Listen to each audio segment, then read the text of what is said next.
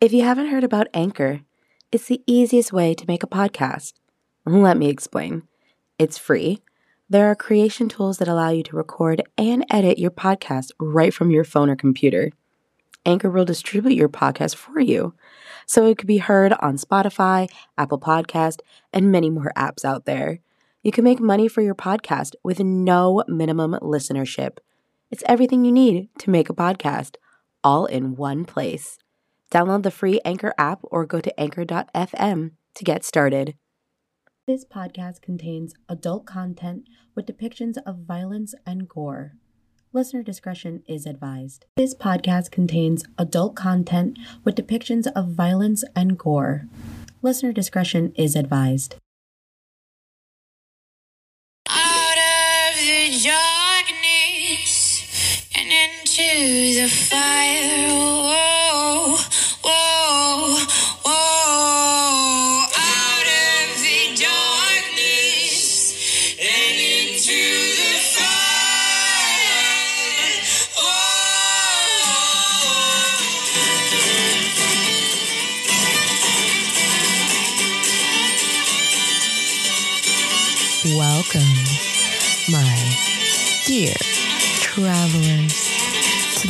Forest.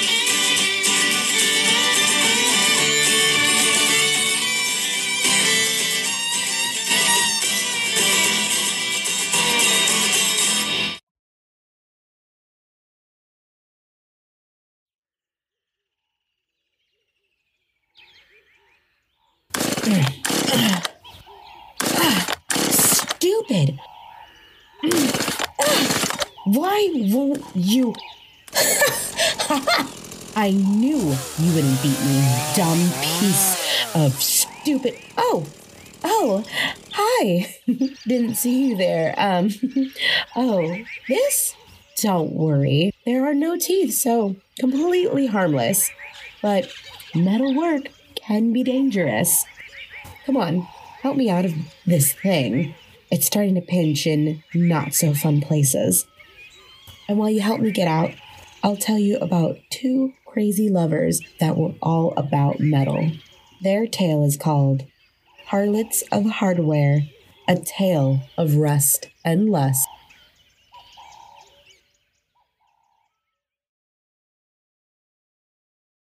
You can meet a lot of interesting people when you're a grinder girl. What's a grinder girl, you ask? Ever been to a nightclub, or if you are on the darker side of a bondage club, and seen girls dressed in head to toe metal? They are typically front and center, or on a raised stage, like metalwork goddesses on their daises, gyrating to the music pumping through the venue as they press power tools to their most sensual body zones. Sparks undulate around their sweat covered bodies, faces molded into elated ecstasy as they hug the line of death and danger. Those are grinder girls. And I love every minute of being one. The crowd gets turned on by the show and I get paid. And like I said, you meet the most interesting people. For instance, I met my wife, Candace, on a performance night. I was still a fledgling grinder in the New York club scene. Cass, on the other hand, was the biggest performer in the tri state area. I watched like a giddy cloaked stalker as she moved across the stage, gliding a belt sander across her pelvis. Her eyes were wild, a Valkyrian cry parting her silver lips. To say I was infatuated is putting it mildly. I felt like a court gesture, sharing this queen's space. Imagine my surprise when she found me after our first show together. Hey, Angela, right? I'm Cassidy. She said, hand already extended in my direction. Hi, I quietly whispered. Oh, don't worry, I don't bite. But I won't mind if you did. Cass winked, and my breath snapped away with that motion. From that moment, an easy friendship was born. on the lid of that seductive eye.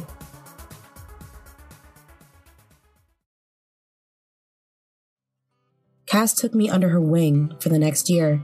She taught me new choreography, showed me where to procure toys and gear, which were easy on my wallet, all while blustering up my confidence on stage.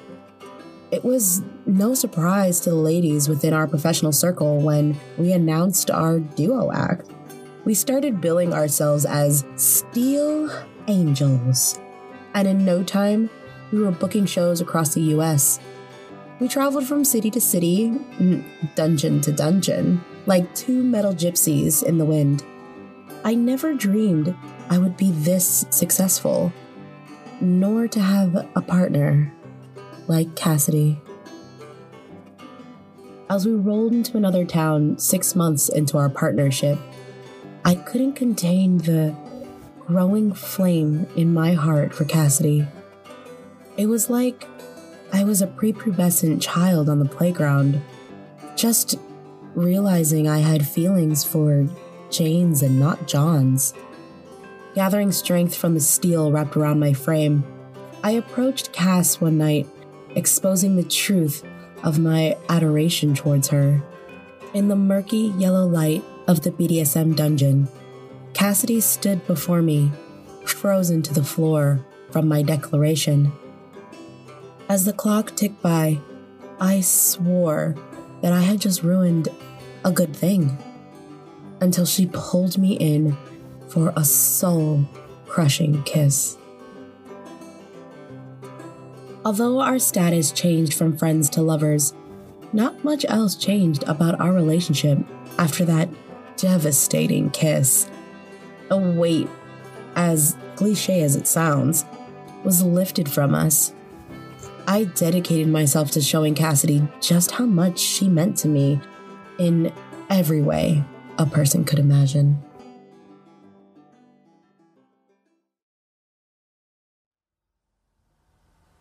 So, I wanted to talk to you about something. We were sitting in our van, an old Mercedes camper we turned into a somewhat reliable tour slash home van, when Cass caught me mid dunk of a fry into my vanilla frosty. I paused for a minute before swirling the fry around the rim. I didn't take my eyes off the trench I was making in the frosted cream, my stomach sinking into the groove I dug. You know, nothing ever good comes after. We need to talk, I muttered, with a little bite in my tone. Cass wrapped her delicate fingers around my wrist, the fry completely soggy now. True, but this isn't one of those times. At least I hope not. Hmm, well, that's reassuring. Cassidy's soft laugh filled the small space, and my stomach eased slightly. I I know this. Cassidy gestured to the van flippantly before resting her other hand on top of mine. It's just a job for you. My brows pulled together, not following her train of thought, and before I could ask what she meant, she continued. But for me, it's more than that. Metal is how can I put this? Everything to me. I know that. I didn't. At least, not in the way I thought I had. I always knew this career, this lifestyle, meant something entirely different to Cass than myself. I just chalked it up to an extreme hobby. Cassidy narrowed her eyes at me, clearly not buying what I was selling. I don't think you do. Let me put it this way. You love fries and vanilla shakes, even though they don't go together. But you are obsessed with their flavor combination. I nodded, trying to follow along. Well, I love metal like you love fries and vanilla shakes. If I could entune myself with metal at all times, I would be. It just gives me something that I've never experienced anywhere. I stared back at my girlfriend, her eyes glimmering with a silent plea, the corners darkened with self conscious fear. I pulled her to my chest, my hands rubbing her back and soothing her hair. Whatever makes you happy, Angel. If you want to run around in metal wares for the rest of eternity, I'll run right next to you. Okay? Promise? For eternity? For eternity. First comes love. Isn't that what the rhyme says? And soon came marriage. By the time we were engaged and set to marry, Cassidy had fully embraced her love for all things metal.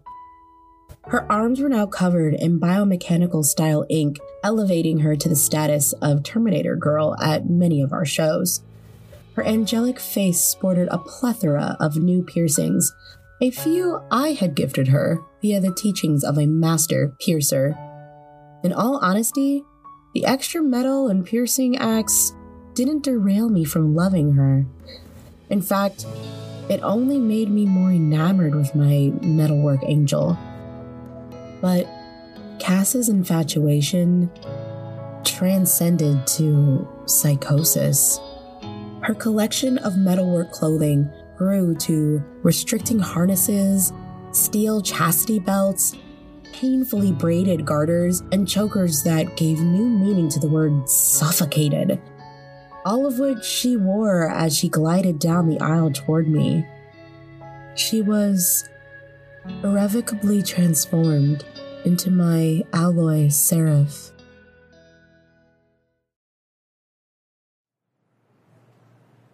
Hey, do you remember that dentist we met at Paddles NYC about a month or two back? I think his name was Dr. Pine? We walked hand in hand through Bryant Park, the electricity of the city warming my heart after another long stint on the tour circuit. Birds chortled against the choir of disgruntled motorists, and the park was abuzz with Saturday lurkers, performers, and millennials all out to enjoy the NYC spring day. My fingers absently caressed the ring of dermal diamonds on Cassidy's ring finger as I replied, Uh, I think so. Why do you ask? Cassidy bounced excitedly from dock to dock, pale face glowing. Well, I got in contact with him. He said he would hook me up with a good deal on metal canine replacements. Her pearly white sparkled in the spring sunlight, and I withheld a wince. I loved her smile, but I didn't want to come across as unsupportive. At the end of the day, it was her body. Um, that's great, Angel. Uh, but exactly how much will that cost? Oh, don't worry about it. Like I said, Dr. Pine is giving me the full hookup. She winked, pulling me closer to her for a chaste kiss. I felt the press of her kiss, but my toes remained stubby planks in my boots, as opposed to their curled rigor when Cass kissed me. This scenario was becoming more frequent. Rising concern battled in my brain with the iron need to be a benevolent partner. However, her obsession was ringing every alarm in a five mile radius.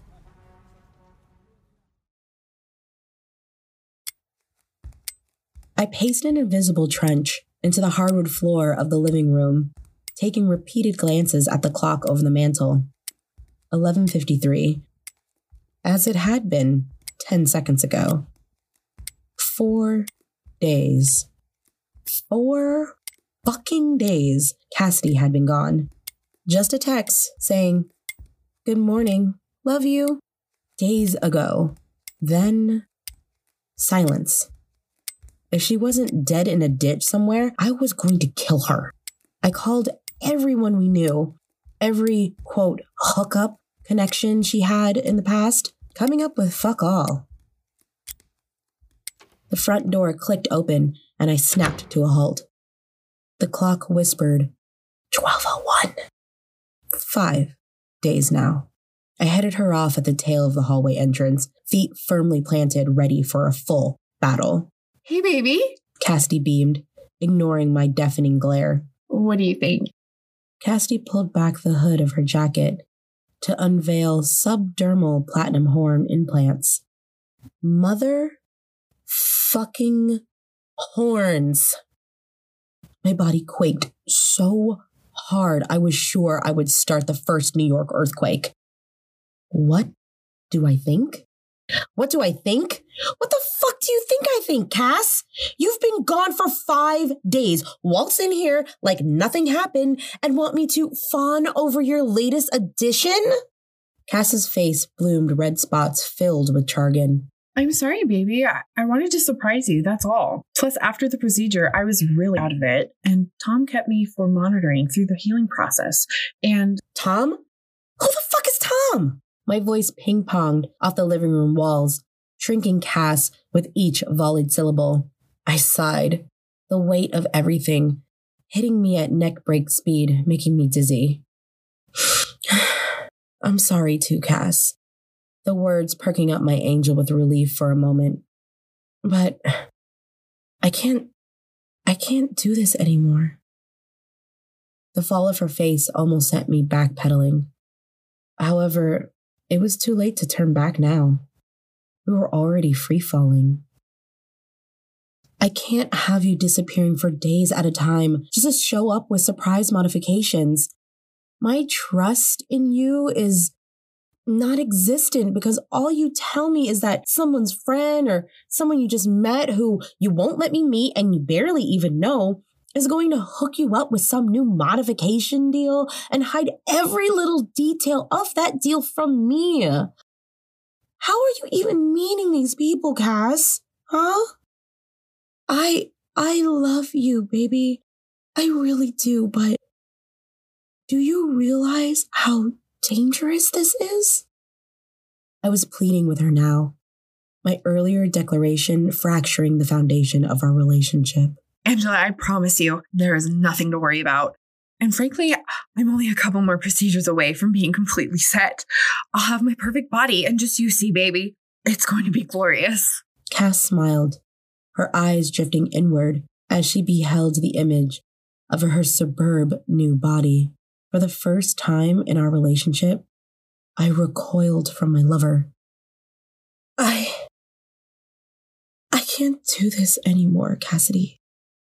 I can't just sit around waiting for you to come home from getting God knows what done by God knows who. No more procedures.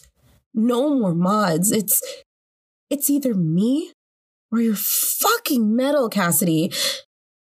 You have to choose. Me or the metal. My words bombed the room, each one hitting their target leaving devastation of apocalyptic proportion in its wake. Cass stood in the wreckage, chest heaving with effort as the silence divided us. As the space between us grew, I knew, I knew my angel was too far out of my reach. I was never a strong willed individual especially when it involved Cassidy. I found myself ascending the stairs to our home nearly five days after our fight. My knees bucked wildly beneath my jeans, threatening to cast me dumbly onto the filthy concrete steps. There was too much between us for me to walk out without a word. I owed it to us to at least sit down and talk with her because deep down, the thought of Losing her felt like dying. She was the love of my life. However, I couldn't deny that her secretive obsession troubled me down to my core. I pushed the front door open, finding our home in total darkness, my teeth already grinding with nervous electricity. I prowled slowly inside flicking on switches as I moved into the depths. My boot hit something as I flicked on the living room light. I looked down and immediately backed out the way I came. Cassidy's power tools lay at my feet, with a few more haphazardly strewn throughout the space. Viscous black puddles dotted across the floor and rugs, the sight shifting me into panic. Cass? Cassidy? Are you here?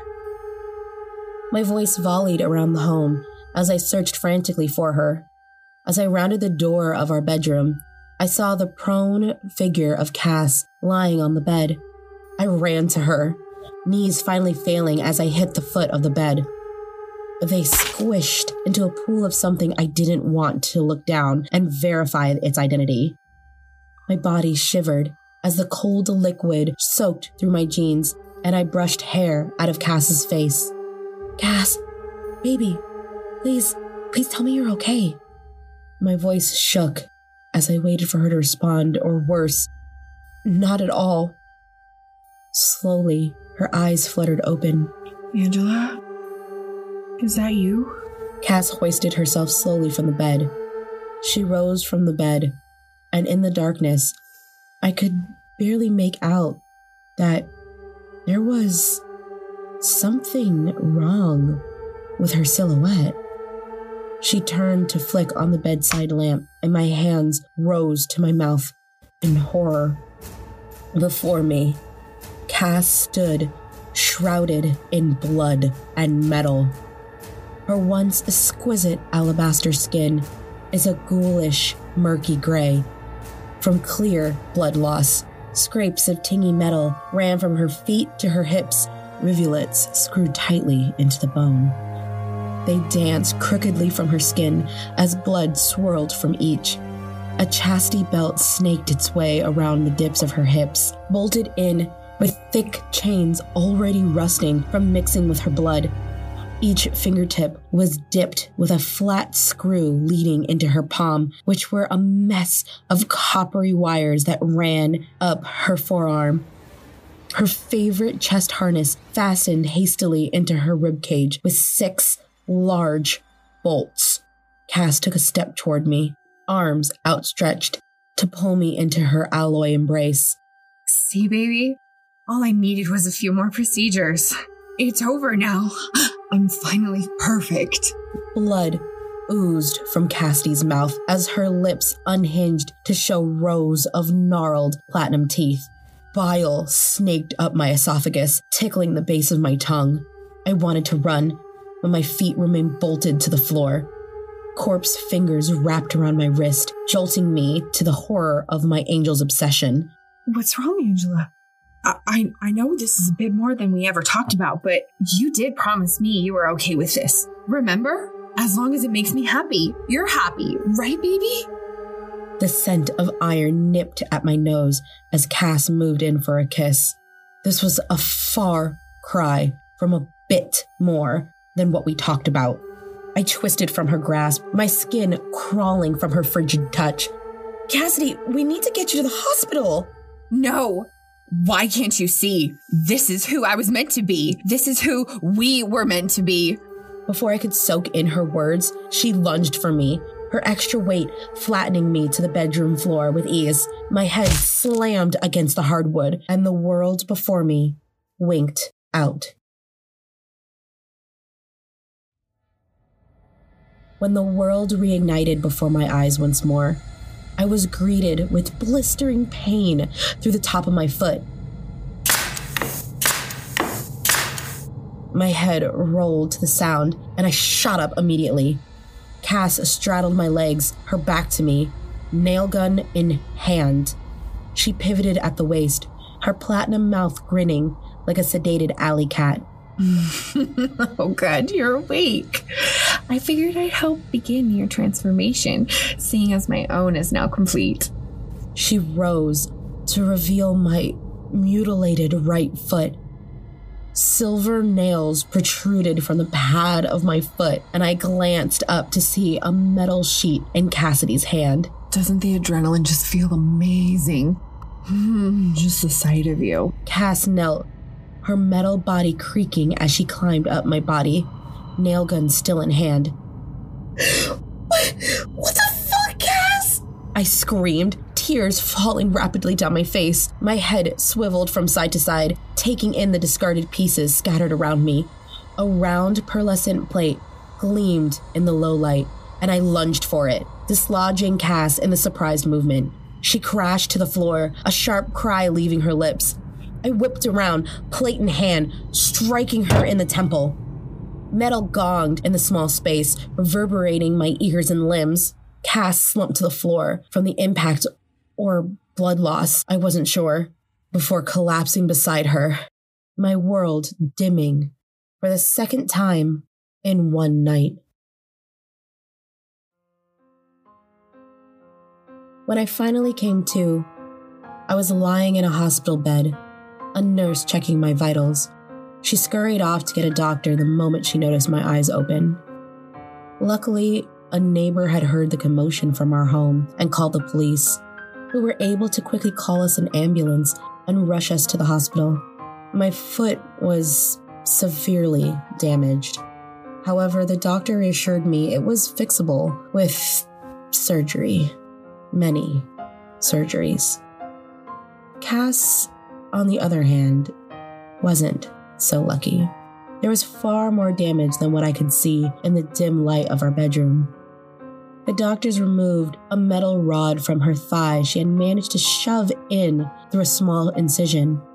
16 screws were removed from her hips and lower spine. Numerous petite pins descended from her upper arm and neck. The wiring I noticed in her palms were also deeply embedded into her flesh. Her mouth was the most horrific of all.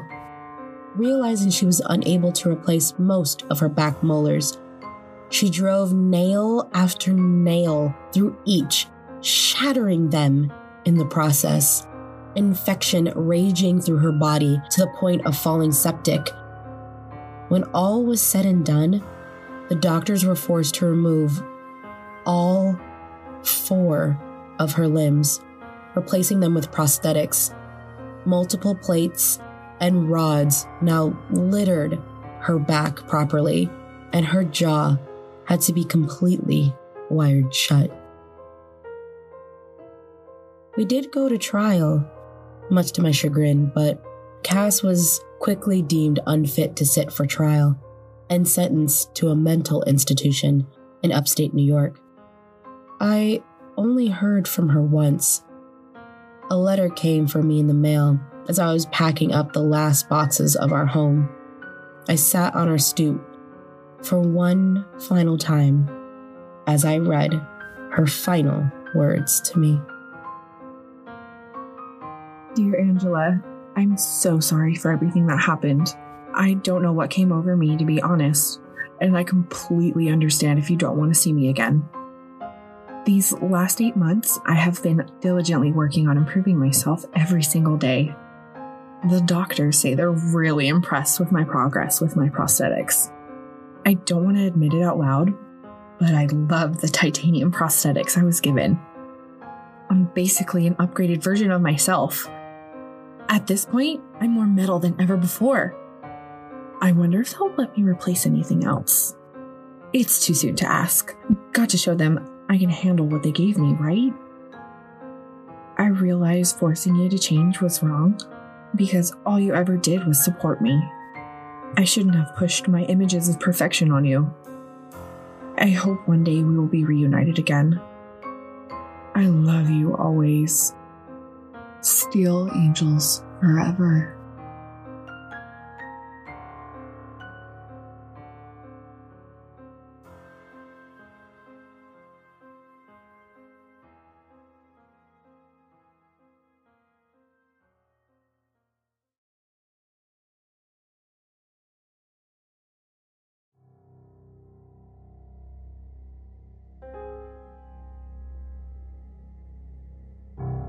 This has been a Morbid Forest production.